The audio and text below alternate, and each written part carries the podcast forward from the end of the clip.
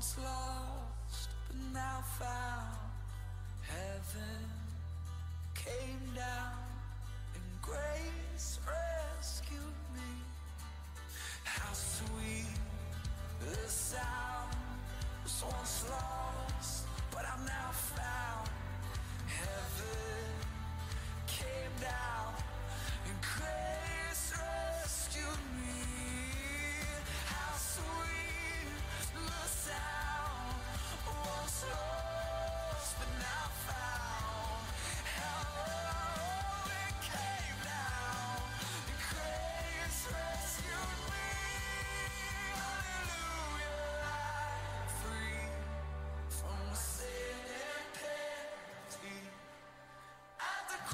rescued me.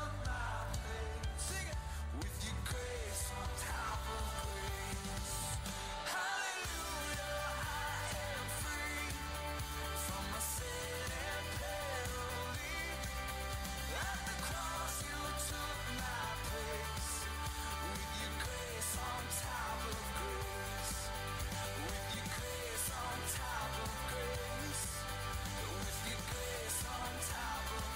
With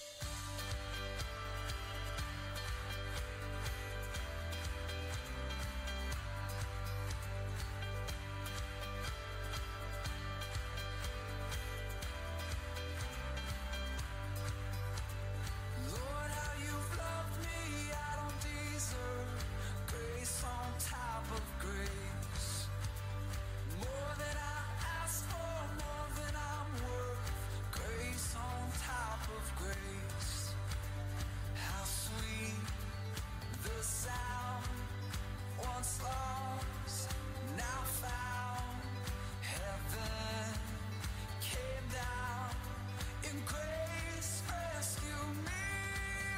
I am free from my sin and penalty.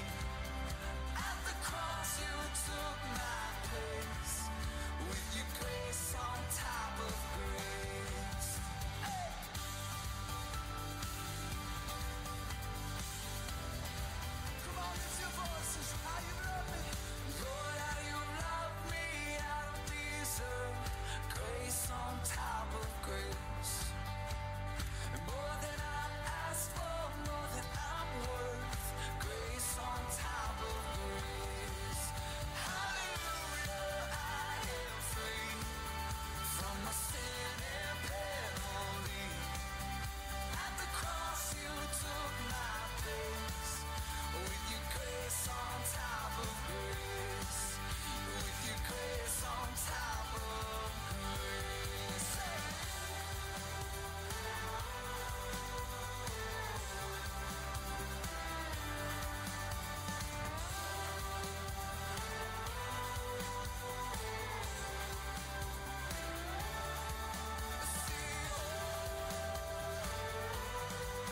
deserve grace on top of grace. More than I ask for, more than I'm worth. Grace on top of grace. Hallelujah, I am free from my sin and penalty. At the cross you took my place. With your grace on top of grace. With your grace on top of grace. How sweet the sound. Once lost, but now found. Heaven came down and grace rescued me. How sweet the sound. Was once lost, but I'm now found. Heaven came down and grace rescued me. How sweet the sound. Once lost, but now found. Heaven came down and grace rescued me. Hallelujah, I am free from my sin and penalty. At the cross you took my place.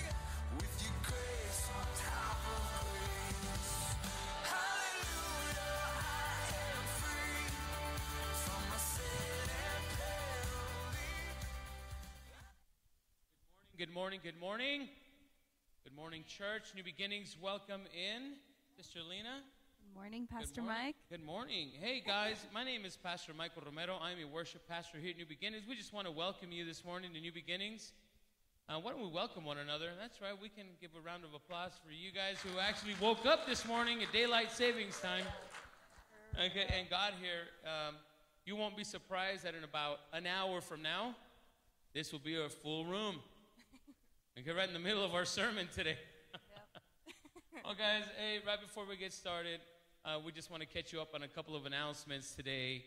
Why don't we do that? Sister Lena, what's going on? What do we have going on?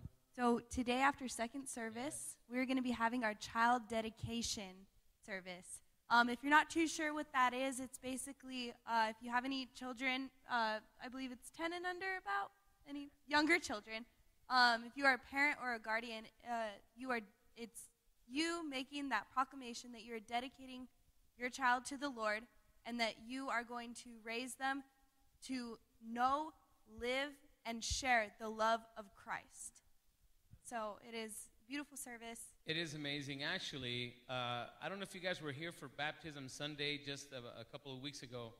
We actually had a dedication of an adult who wanted to dedicate herself, and she actually had a pair of,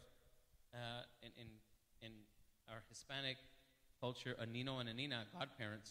Mm-hmm. She had a set of godparents with her at the baptistry because she said, I want to be dedicated with my, so she had her parents with her and she had her godparents, so she wanted to do that. And then right after that, she got into the baptistry and got baptized, and so, because she had just received the Lord as her Lord and Savior. So, I mean, it wasn't always about 10 and under. We'd have teenagers, actually. We've had them, actually, at the altar because they've come to faith after that. But, guys, if you're here for child dedication, it's after our second service. So we hope that you would be able to join us as well for that. But Sister Lena, tell us a little bit about Parents' Night Out. That's going to be an awesome time. So, parents, that's a free babysitting night. Yeah. Okay? So those parents are probably not here because they don't wake up on time at daylight savings time anyway. That or their kids haven't woken up yet either. But we want to remind everybody, Parents' Night Out is going to be the 25th from 5:30 to 9. And so, look, it's a great message for you that are in the room. If you have even grandchildren that you may need some time away from that maybe you're caring for, and you need a night away, we invite you to please bring them by.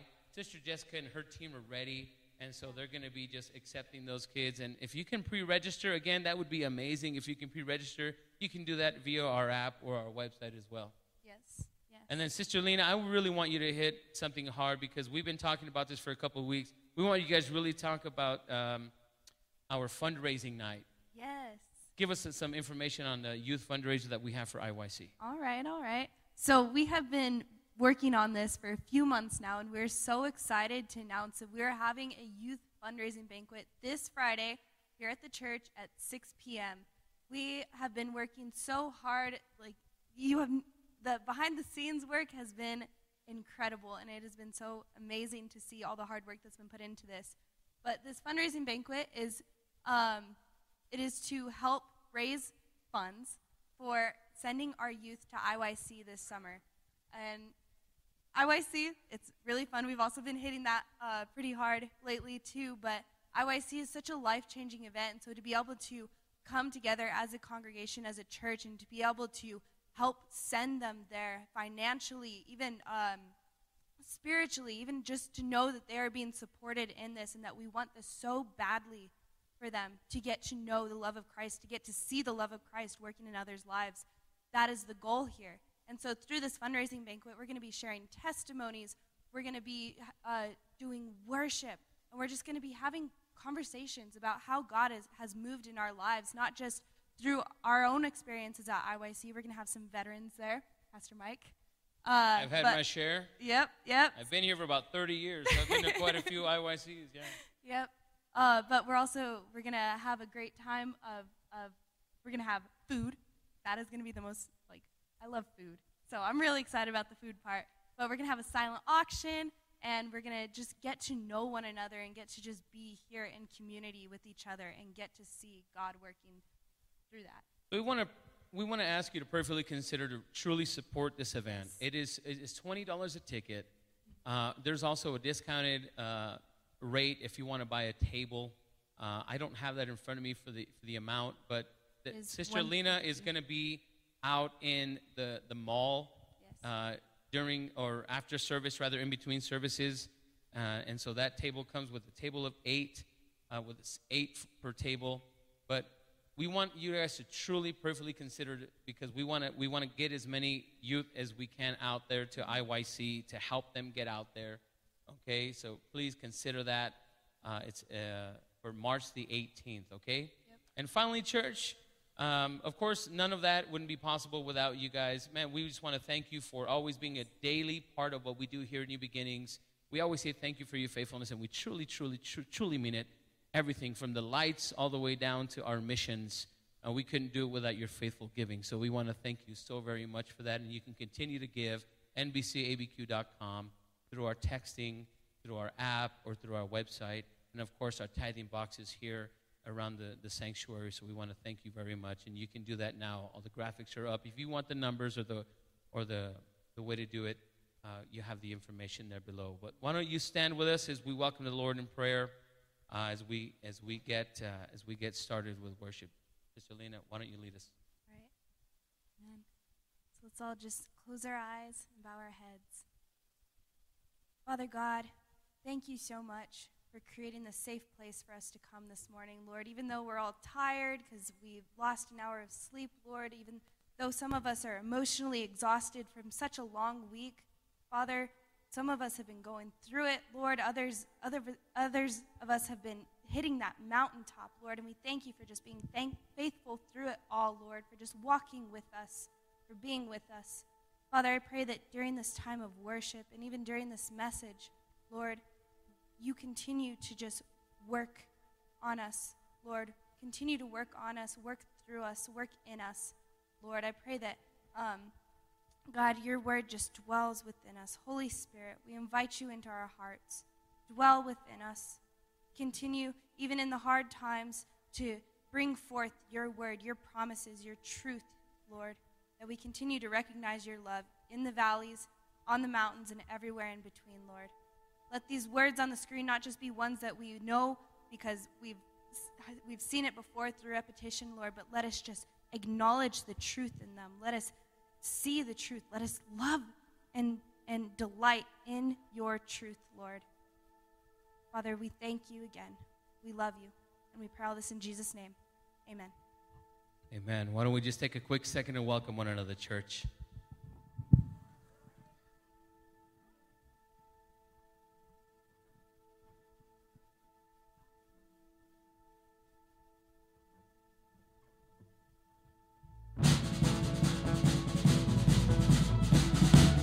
Now we get to worship, church.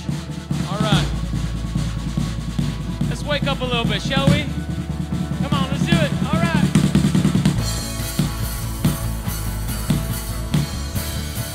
We give him thanks for his goodness. Come on. Let's lift our voices together. I want to scream it out from every mountaintop. Your goodness knows no bounds. Your goodness never stops. Your mercy follows me. Your kindness fills my life.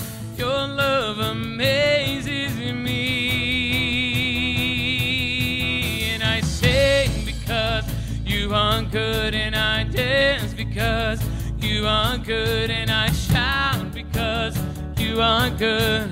You're so good to me. Oh, yeah.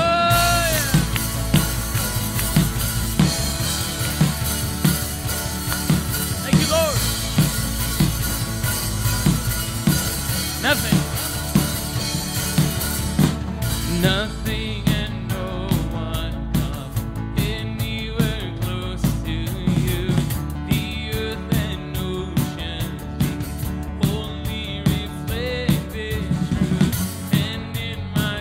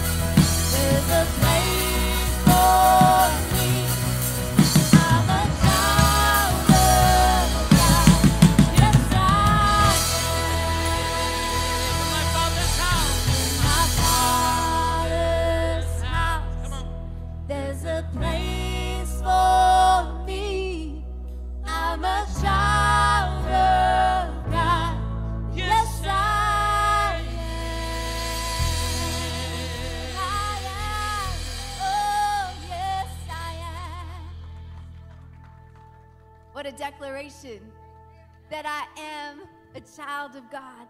You know what's amazing about that? There's this line in this song that we're about to sing. It starts, it says, I am a wretch. And you know that word wretch, we don't use it very often anymore. It sounds like Old English, but it means an unfortunate, an unhappy person. I was a wretch, but by the grace of God, I am now a child of God. How many of you in this place can say, but by the grace of God go I? Oh, thank you, Lord, for your blood that has changed me from a wretch to a child of the Almighty. Thank you, Lord, for your blood and your mercy that's made new every day. Thank you, Heavenly Father. We give you all praise and all honor and all glory in this morning.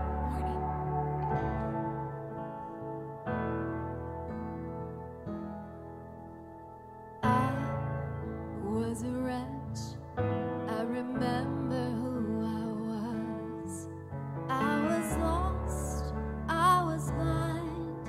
I was running out of time. Sin separated. The breach was far too wide. But from the far side of the chasm, you held me in your side.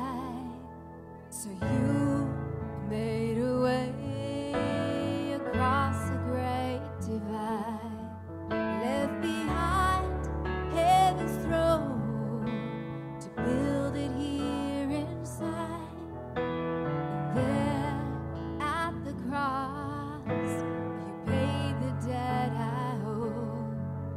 Broke my chains, freed my soul. For the first time I had hope. Thank you, Jesus, for the blood applied.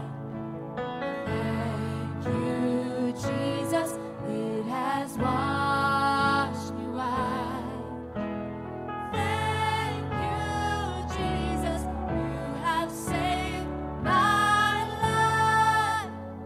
Brought me from the darkness into glorious light.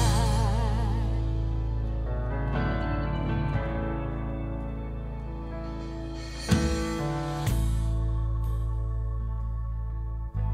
you join me in prayer, church?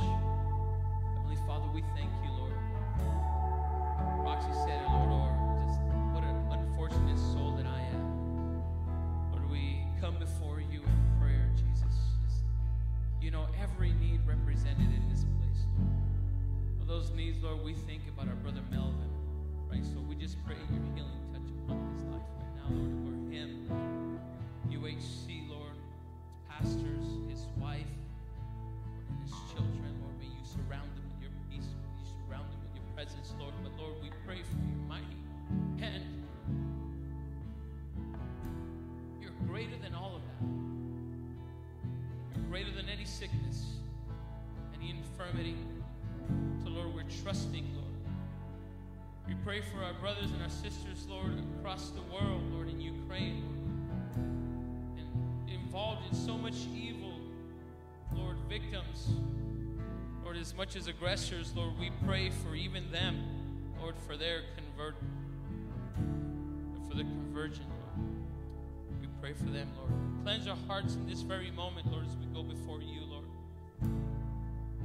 Thank you, Lord, for what you're doing in our lives, Lord, for we're able to sing these songs, Lord, of who you say that I am, Lord, a new child, Lord, a new creation, Lord, and who we are, Lord, and what you have done for us, so we're forever grateful, Lord. We pray these things in the name of Jesus. Amen. Church, why don't you take your seat? On your way in, you should have picked up your communion elements. If you have not picked up your communion element, will you just raise your hand and our ushers will distribute some communion elements to you. We have just a couple.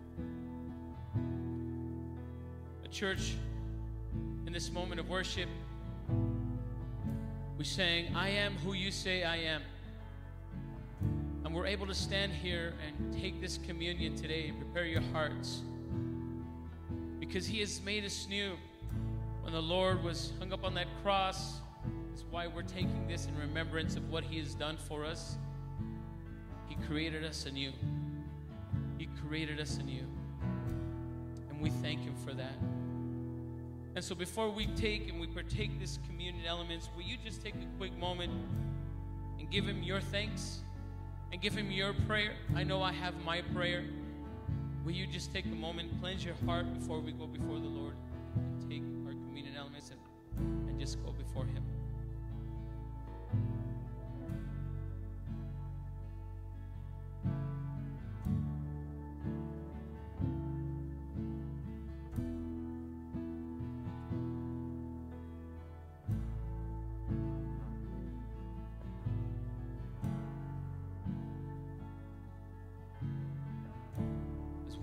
His sacrifice and gratitude.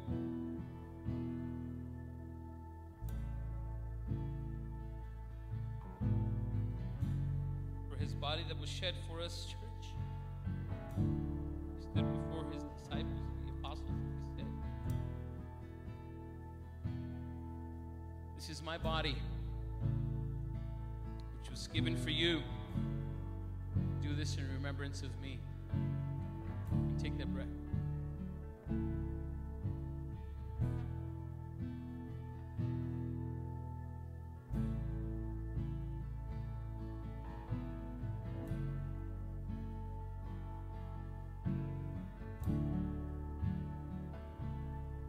He took the cup of wine after supper, saying, "This is the new covenant between God and His people.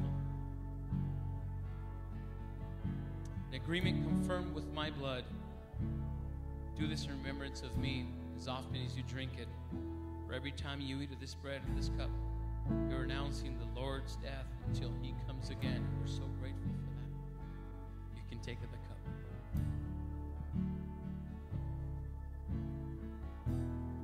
Will you stand with me before we go? We can go before the Lord in prayer and continue our time of worship, church. Lord, we're so ever grateful, Lord, that we get to take this communion, Lord, to remember what You have done for us. For creating us anew, Lord. For making us a new creation, Lord. So we can sing these songs, Jesus. So we can sing this together, Lord. And we can thank You, Lord, for everything that You have done in our life, Lord. Thank You, Lord, for making us new. Thank You, Lord, for creating us anew, Jesus. Oh, we give Him thanks. Thank You, Jesus. Church, can we sing that together? Let's continue our time of worship, church. Amen. Say, You took my place. You took my place. Come on. Laid inside my tomb of yes. sin. Thank You, Lord. You were buried for 3 days. Oh, yes. But then You walked right out again. And now death has no sting. This is why we did this. Life has no end. For I have been transformed by the blood of the Lamb. Thank You, Jesus, for the blood applied. Thank You, Jesus, it has won.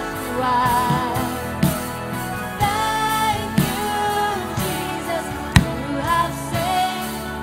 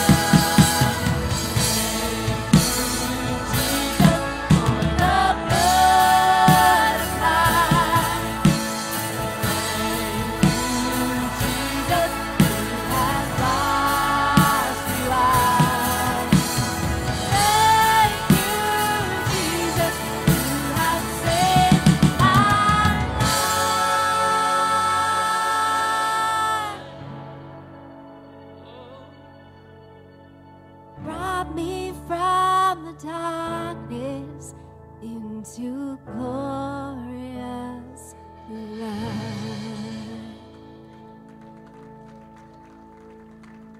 Glory to your name.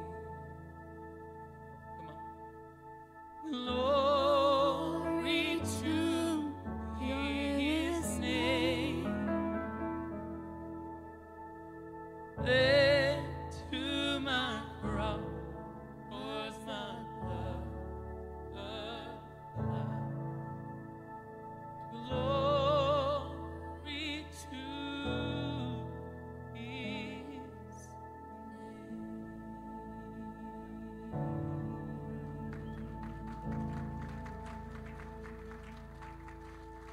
Oh, Heavenly Father, thank you so much for your presence. Thank you, God, because it's not something that we just read about, not something we just talk about or sing about. Thank you because we know that you are here this morning. We know that you are here only because of that blood, God, that blood that you gave for us, so that way we can have communion with you, community with you, God. We thank you for who you are, God. Thank you for what you're doing. It's in your name we pray, God. Amen. All right, you may be seated, church. Whew. How are you guys doing this morning? Yeah, doing good? Are we awake? I don't know about you. I went home like at 9 yesterday. I was like, I got to go to bed as soon as possible because I never am good about daylight savings, right? Like one time, you know how there's a time of year where you can like get an extra hour of sleep? I was up late doing homework, and I ended up getting like 3 hours of sleep anyway, and normally I forget about this one, but I was good this time. I was good. But... anyway, church, as you guys can see, my name is not Pastor Richard. I'm David. I'm the youth director here. Pastor Richard's out being a good grandpa today, and so, you know, good for him. That's awesome, and he's blessed me with the opportunity to come and to bring today's word. And a couple thoughts before we get started. Number one, Pastor Richard's been in this series lately on family, like stepping stones, and what we'll be talking about today is something that kind of runs parallel through all of that, something that I think is rather universal, you know, just so it will help us kind of get a background on how things are influenced in interpersonal relationships and stuff like that. And number two, I'm kind of a nerd about these things, and so the way I'm kind of structuring this is via the inductive Bible study method. I'm kind of diving in deep, and so I kind of want to invite you into the process of unpacking the text with me, so I'm going to kind of show you, you know, how exactly I do that. So today we'll be in Genesis chapter 2, verse 9, and then verse 16 in chapter 2 also, and then 3, 6 through 7, right? And the title of the message is Fixing Our Family Tree, right? So our main text for today, the Lord God made all sorts of trees grow up from the ground, trees that were beautiful and that produced delicious fruit. And in the middle of the garden, he placed the tree of life and the tree of knowledge of good and evil. But the Lord God warned him, "You may freely eat of the fruit of every tree in the garden except for the tree of the knowledge of good and evil. If you eat this fruit, you are sure to die." Now in chapter 3, but the woman was convinced. She saw that the tree was beautiful and that the fruit looked delicious. She wanted the wisdom it would give her, so she took some of the fruit and ate it. Then she gave some to her husband who was with her, and he ate it too. And at that moment, their eyes were opened, and they suddenly felt shame at their nakedness. So they sewed together fig leaves to cover their nakedness. Right? So what we just read today is a story that's kind of wildly famous. I think most of us have kind of heard of Adam and Eve and the fall of man, yeah? But what's really interesting here is I think there's something going on that's profoundly universal but constantly overlooked here, right? Now, there's many scholars who believe in what they call the doctrine of original sin, right? And basically, that's the idea of when Adam and Eve sinned, so did we, right? And I know we're all, like, Americans, and we live in a very individualistic society, and so it's like, no, wait, they did that. I did not, right? I don't know about you. That's me. Like, it kind of rubs me wrong. Like, I didn't eat no fruit of the tree of the knowledge of good and evil. Like, I was just at Albertsons the other day. They don't have that kind of fruit anywhere. Like, they wouldn't sell it to me even if I asked nicely, you know? And so it's like, how did we do that too, right? And so that idea of original sin, which, by the way, I affirmed, is this idea that we've all sinned in the same way. And I think in order to understand this, we've got to take a step back and look at the beginning of the text, because this passage is what's known as Hebrew wisdom literature, right? Poetic meditation literature is something we're supposed to read over and over again, something we're supposed to kind of let shape us, right? We invite the Holy Spirit in to teach us, hey, what's going on here, right? So let's start Genesis 1:1. In the beginning, God created the heavens and the earth, right?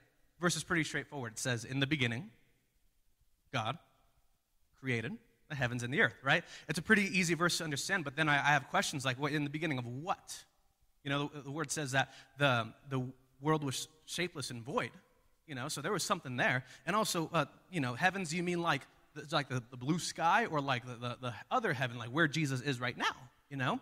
And about earth, you mean like just this, you know? But I thought it was shapeless and void, you know? And so, friends, the Bible is God's word, right? We all know that. I affirm that 194%. And sometimes, though, in order to understand God's word better, we've got to do some digging. Because the Bible was written by people, to people at a certain time. Yes, it is God's word. It's kind of that paradox that we all have to embrace. But it is complex, right? Like, for example, if I were to take a piece of paper and write on that paper, I don't want to get paid to lose. I want to win. I think a lot of you guys know what I'm referencing. Yeah, greatest movie ever, Nacho Libre. Yeah, greatest movie in the world, right? And if I were to lose that paper and you guys find it 2 weeks later, you guys know, oh yeah, that one weird youth dude was talking about that, right? I get the reference, you know?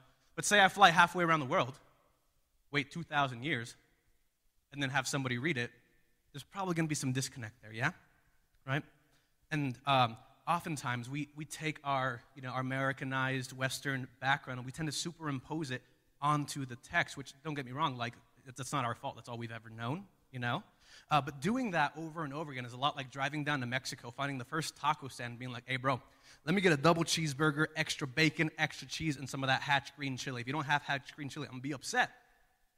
And as silly as that is, you know, you're missing out on the richest known as Mexican street food. It's fantastic. But if you do that with the text, you're missing out on the complex, beautiful riches that we find in God's word. Right? Now, don't get me wrong. If you guys know Anthony Griego, he's one of the teachers here at the church. One thing he says all the time that really stuck with me is this idea that the Word of God is a lot like the ocean, right? You can see little kids go up and splash their feet around, have a good time, right? But also the most experienced, skilled divers will never even come close to the bottom, right? That's how the Word of God is. And so no matter where you're at in your apprenticeship to Christ, no matter where you're at in your walk, what we're talking about today is for you.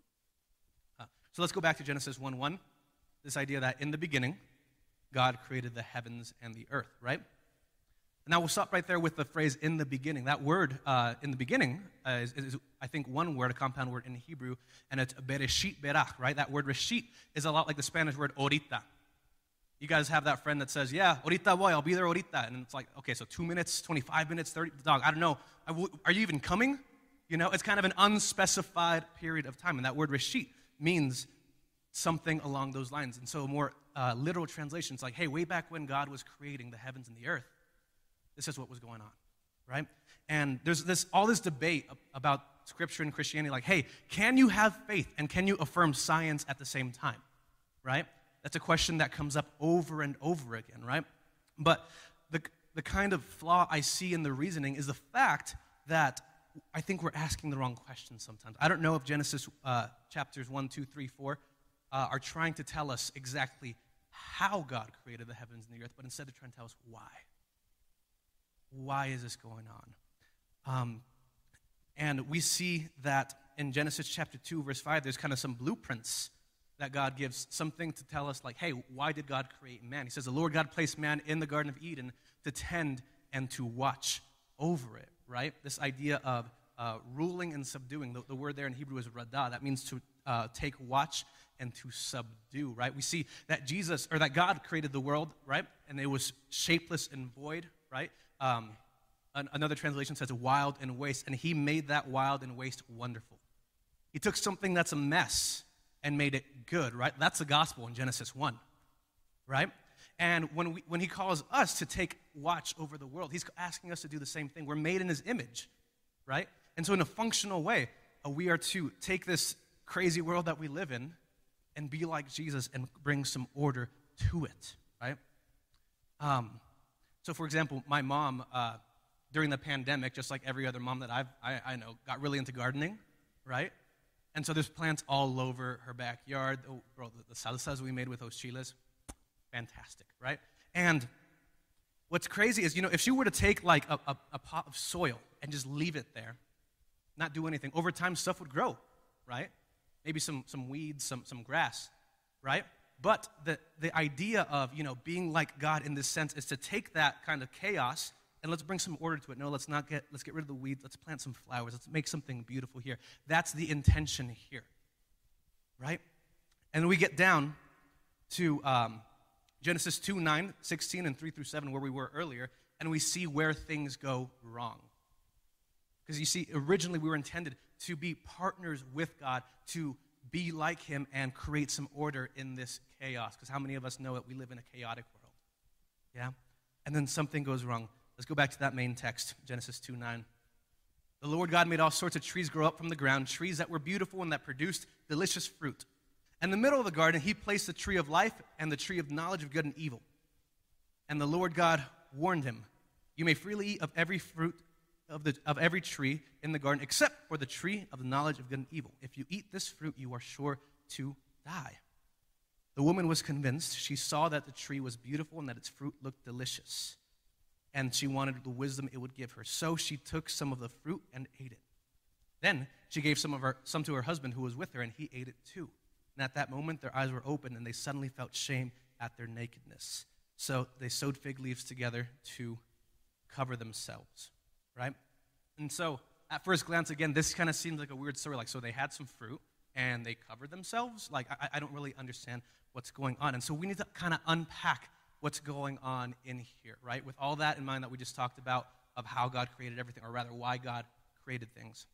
We need to unpack how things changed when the fall of man happened, right? So back to the question earlier, like, yo, what's up with the tree, right? There's a few things we got to unpack. Number one is the tree. Like, they don't have this fruit anywhere, right? Like, not even at Sprouts. They have all kinds of fruit. Maybe Whole Foods. I haven't been in a while. I don't know, right?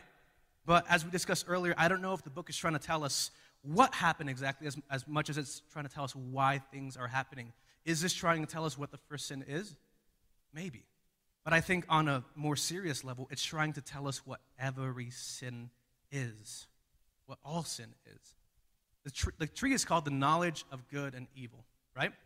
And if you eat fruit from that tree, you're taking knowledge of good and evil, right? And so by them taking that in, Adam and Eve are taking it upon themselves to then define good and evil. They take in the knowledge of good and evil for themselves with our little human minds, and then we start defining good and evil on our own terms, right? And that's what you and I do every single day. We, through our experiences and our formation across our daily life, take it upon ourselves to define good and evil. We make decisions without consulting God.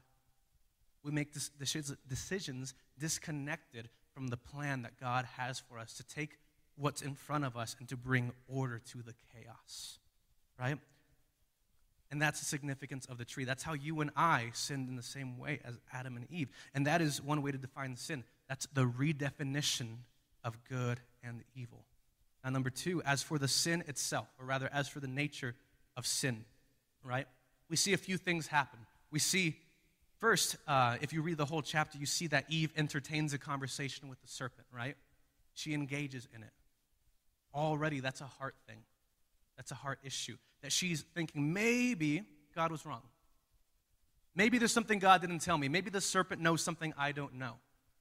Her trust is not in God, and she's thinking about stepping to the side. That's a heart issue. Number two, you see her take action based on that heart issue. Number three, we see consequences from said action, right? And so the number one issue that we're talking about there is pride. Sin is pride.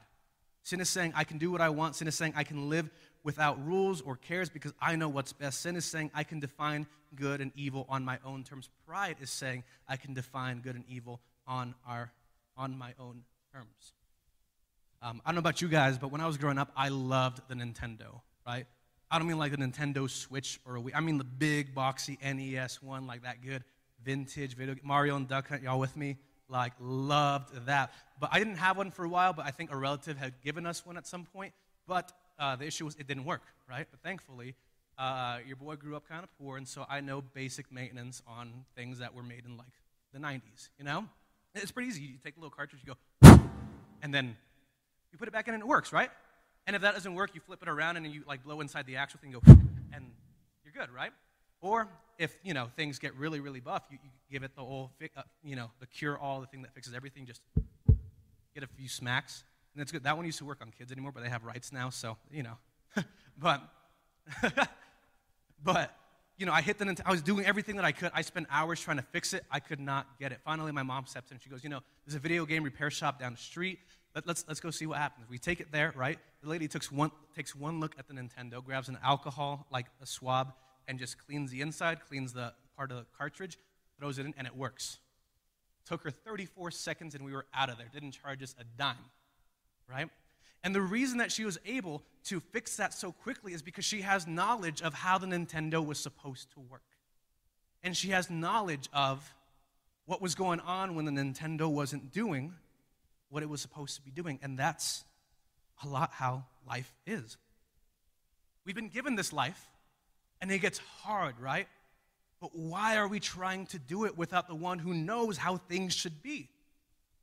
God knows our ins and outs. I don't know about you. I have an iPhone, right? Anytime something goes wrong with my iPhone, I'll take it to the Apple store, right? Because I trust that the manufacturer, that the maker has a knowledge to fix what's going on. And so when we've got something going on, we should be coming back to the maker, to the manufacturer, to the one who knitted our souls together, because he knows, he truly has a knowledge of what is good and what is evil. And beyond that, in Christianity, there is no room for pride. The very basis of our faith is rooted in humility, in that I cannot earn my salvation, that it took God himself becoming a man so that he would die on the cross, so that way we can receive his salvation. There's no room for that here. We have to get to know the one who truly has a knowledge of good and evil, and we have to stop fighting and trying to do this on our own. And all that starts in the heart. All that is with how we engage temptation, because sometimes it's not a question of, hey, there's a line, don't cross it. Sometimes it's a question is, why are you trying to get so close to the line? And that's a heart issue. And second, we have the issue of self-rule. This is what happens when we let that pride go too far and we start doing things. We start taking action upon our pride. And we see Eve do this when she takes a fruit and gives some to Adam, right? And now, what's really tricky about self-rule is that many of us are still there. Right? This is something that's going to take our entire lives to hash out for the most part. And the main difference between self-rule and pride is that it's no longer in your heart. Now you're doing it, and the mindset is you're always asking, well, the Bible doesn't say anything about this, so it's okay, right?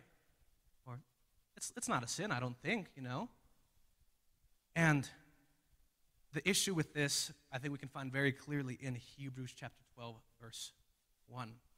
The author here says, therefore, since we are surrounded by such great a crowd of witnesses to the life of faith, let us strip off every weight that slows us down, especially the sin that so easily trips us up, and let us run with endurance the race that God has set before us. He's saying, don't just get rid of sin.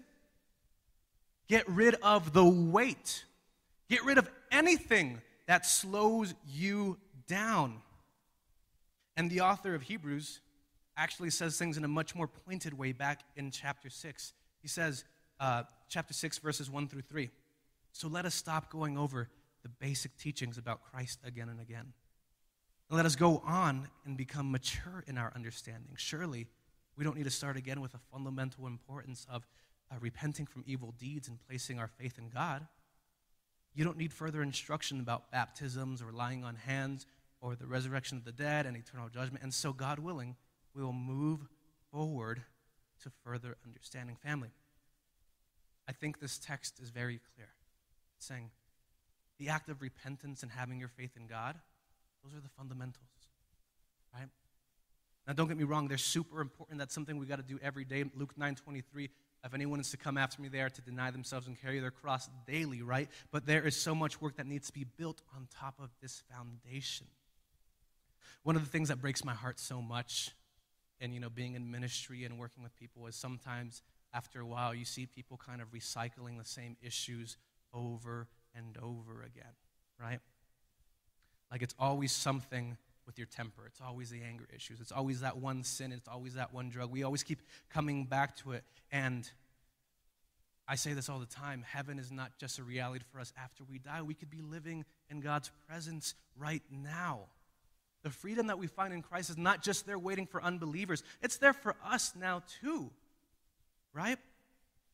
And there is more for you than just beating that addiction. There is more for you than just getting out of that relationship. There's more for you than healing that one wound from your family of origin. There is life and life to the full. There is perfect communion, relationship with God, where you walk with Him daily and are just constantly possessed and permeated by His presence.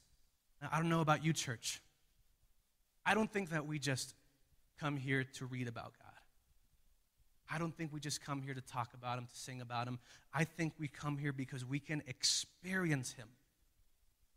And I don't just mean when Pastor Mike's on stage or when the handsome young youth guy's talking. I mean, we can take His presence with us wherever we go. Wherever we go, right? And my question is, do you know what that'll do to you over time? What does that do to you? There's actually a lot of work that's been done even by modern Christian psychologists, and they call the process, like kind of the end goal, a state of yieldedness. Yieldedness is this idea that we are just so possessed and permeated by the Spirit that we're constantly living with the peace that surpasses understanding. Now, don't get me wrong, this is not suppressing your emotions. This is not just like, you know, biting your tongue and being like, God is good, so I'm fine. Like, you're allowed to have negative emotions. This is not having a perfect life, but what this is a level of spirituality that that exists with such closeness to God that you embody the wise man who built his house on the rock in Matthew chapter 7, right? And like, I always think of, there's a story that's kind of famous within the Catholic Church. Anyone ever hear of St. Lawrence? St. Lawrence, within the Catholic Church, he was born in December 31st in the year 225. Old dude, right? This dude loved Jesus. He started teaching and telling people about Christ so much that he ended up kind of becoming a big deal, right? But one day, the emperor of Rome was like, hey, I don't like this whole Christian thing. We're going to, you know. And so they went ahead and they had killed one of the main leaders in the church at the time. And then the second in command was Lawrence, right? And so the emperor approaches St. Lawrence, and he's like, hey, listen, if you want to live, I need you to turn over all the treasures of the church to me, to the empire. It's not for you anymore. There's no bargaining there. That's it. If you want to live, that's how it's going to work. So St. Lawrence did something that I don't even know if I'd do this. He had 3 days to deliver all the money, and so he spent 2.5 days finding all the orphans, all the widows, all the disabled, all the sick, all the poor, all the unwanted, and he was distributing the money, saying, you guys need this more than the empire does, more than the emperor. And when time came for Lawrence to come and present all the treasures to the emperor, do you know what he did? Do you know what he brought with him? He brought the orphans, the widows, the poor, the sick, the unwanted, and he said, these are our treasures, and we are much more wealthy than you ever will be. The emperor didn't like that for some reason. I don't really know why. I think it might have just been a bad hair day, already in a bad mood. I don't really know. But he had him executed.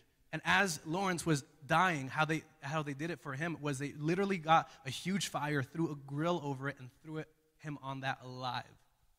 And this guy who had devoted so many hours, so many years to just being in God's presence was just so chilled out about it that he even had the audacity to turn to the executioner and say, hey, bro, I think I'm done on this side. You can flip me over if you want, you know?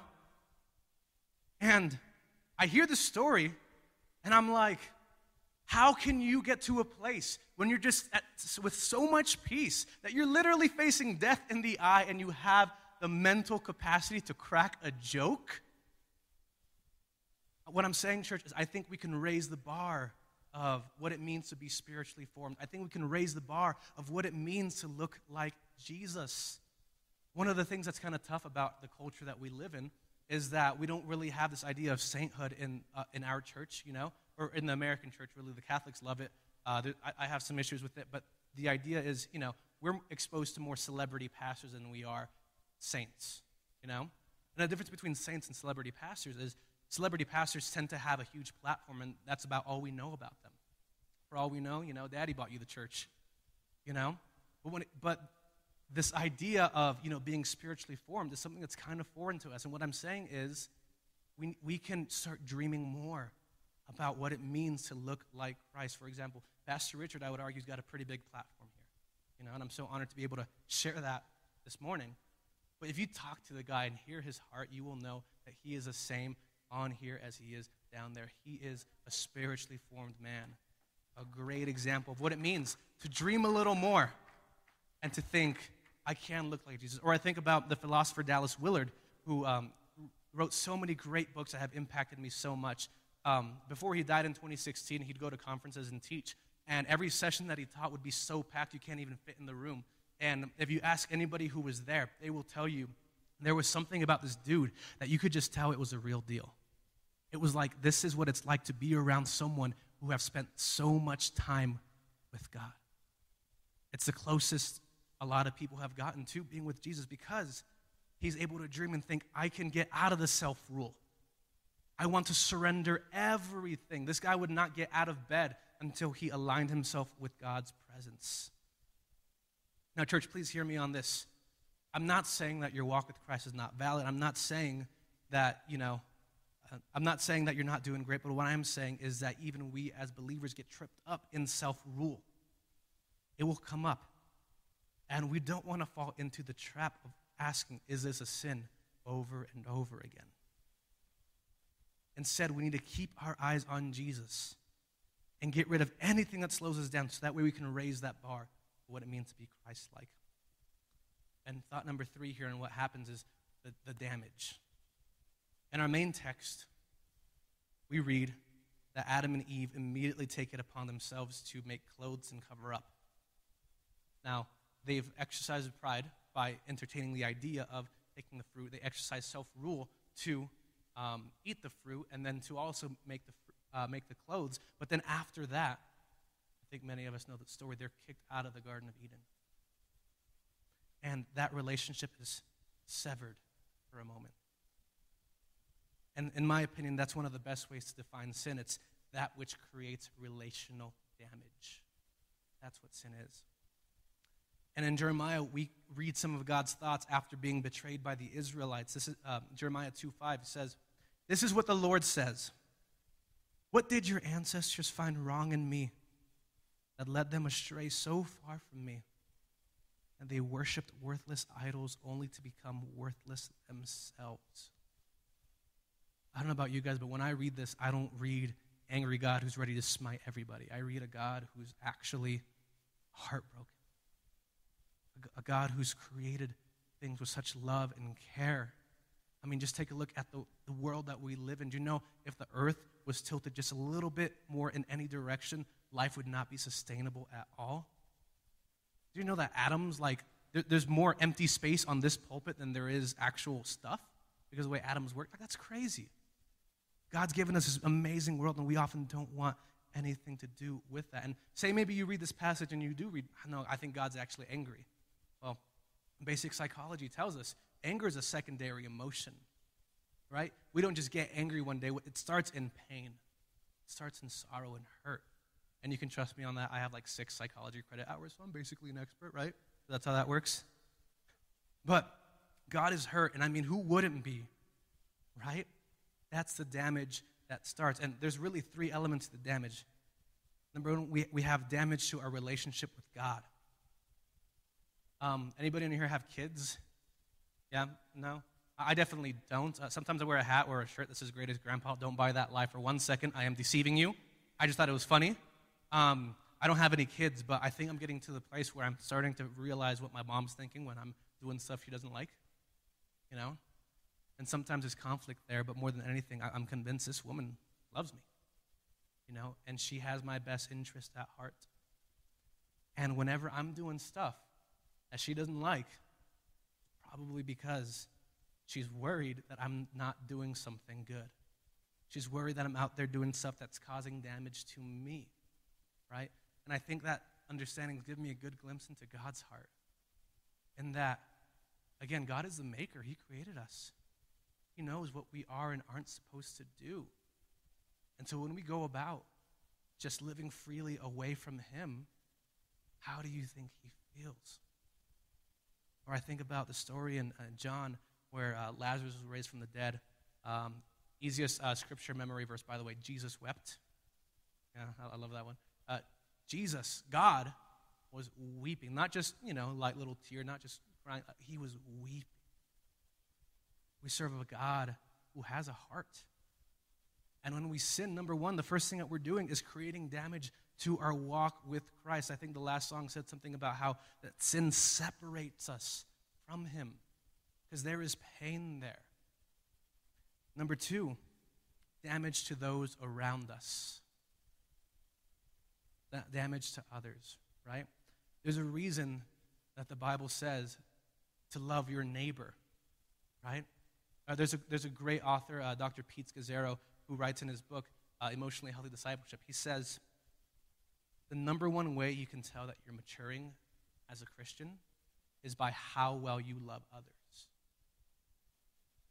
You cannot love others well if that's not rooted in the overflow of love that we receive from the Father. And I think about the stories of Abraham, Isaac, Jacob. You know, Abraham does some stuff. He lies about his wife a couple of times, right? And we see Isaac. I think it was Isaac. Yeah, he does the same thing. He does some lies. He says some lies about his wife, just like his father did. And we see these generational sins passed down. This damage that we create is some serious stuff. There's a study that was done, I think, at a university in New York on what they call epigenetics, right? Epigenetics is this idea that we literally carry some of the trauma from our family.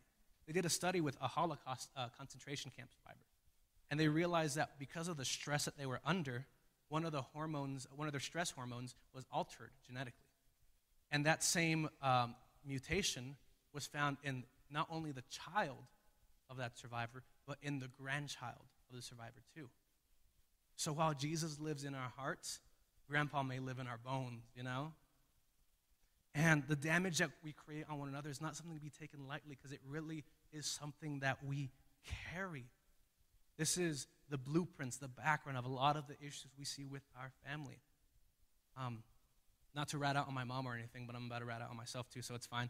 Sometimes when she's under a lot of stress, she'll just kind of like, she doesn't yell at me, you know, because she's pretty cool. She knows not to yell. I don't like yelling.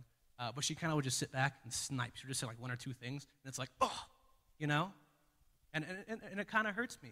But then I realized, wait a second, I do that same thing, you know? This damage that we create to one another is something that affects everybody, right? And number three, what I really want to lean into here is damage to ourselves. We create damage to ourselves. There's a few ways we do this. Number one, we disconnect ourselves from the life source. If we're separated from God, we are actively living in a way that we shouldn't. Because I would argue that to live life with Christ is to be more human because we're returning to the original design, the original plan, right? And when we disconnect ourselves from that, we're creating a lot of damage. And I don't know about you guys, but sometimes I still struggle with the shame of some things I've done in the past. Are you with me? And that's one of the toughest things to deal with. I never forget, one of my professors always says, the Bible says to love the Lord with all your heart, mind, soul, strength, and to love your neighbor as yourself. The Bible does not say to love your neighbor instead of yourself. It says, for many of us, if we were to love our neighbors as ourselves, we'd be convicted of some crimes, you know? And so, this idea of sin being rooted in pride and coming down to self-rule and then coming down to this relational damage. This is the background of what's going on when we say those hurtful things, or when we hear those hurtful things, when we do the things that we know we shouldn't be doing. This is what's going on behind the scenes. Again, the Bible is a complex book, but it's a beautiful one. It's also a simple one, and I think there's a clear picture here. And as we close, I just want to point out one last thing that we see, I think, in Genesis 4. As Adam and Eve are kicked out of the garden, we see that God himself kills some animals to make clothes for them. And I think in a very real way, that's God himself doing the first sacrifice. God himself atoning for our sins in Genesis 4. That's the gospel right there. And we see this repeat over and over again. We see with Abraham, Isaac, Jacob, and then we see with David this idea that they're trying to kind of establish a temple, a kingdom for God, but people sin and mess up, and God steps in, does some amazing things. And then we see after the kings kind of go bad, they don't even listen to the prophets are doing the best, and again, God steps in. And in the book of Malachi, it's 400 years of silence after that, where God just does not speak. And people are like, where is God? And I never forget one thing Pastor Richard said was, that silence, God's silence, was interrupted by God as a crying baby. And that just blows my mind every time, because I truly believe that there's that still small voice that speaks to us. That still small voice that can convict us. And that's something that we need to work out. That's something that we need to practice. Because it's easy to ignore that voice at first, but as you continue seeking God's presence, I promise you that voice will get louder. I promise you, the more you open yourself up to it, the more you just surrender and say, God, I don't want to be creating this damage. I don't want to be in self-rule. I don't want to be in pride. He will come through. He will speak, just how he did in Matthew, just how he does in the Bible over and over again. Again, we don't just read about God. We don't just talk about God here. We get to experience him. And so what I want to challenge you to do, church, is start listening to that still small voice. I believe that the way we follow Jesus is by looking at his life and by doing what he did. Amen? And we read over and over again in Scripture, one thing Jesus did is he spent time in solitude, alone, in the quiet. And over the years, many people have taken that idea and called it silence and solitude. This idea of, let me turn off the music. Let me just listen for that still small voice. Let's listen with intentionality, church.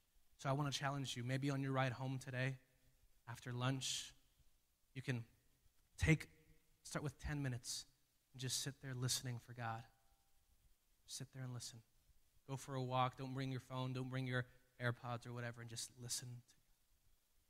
That still small voice will communicate. Let's close in prayer. Everyone take a nice deep breath in. Deep breath out. Holy Spirit, thank you so much for your presence here, for your love, for our ability to dive in the Word and see what's going on behind the scenes. God, I thank you because you're a God who speaks, you're a God who lives. So I ask that you continue to speak, God, to everybody here. Encourage them to start that practice of listening for you, that silence and solitude.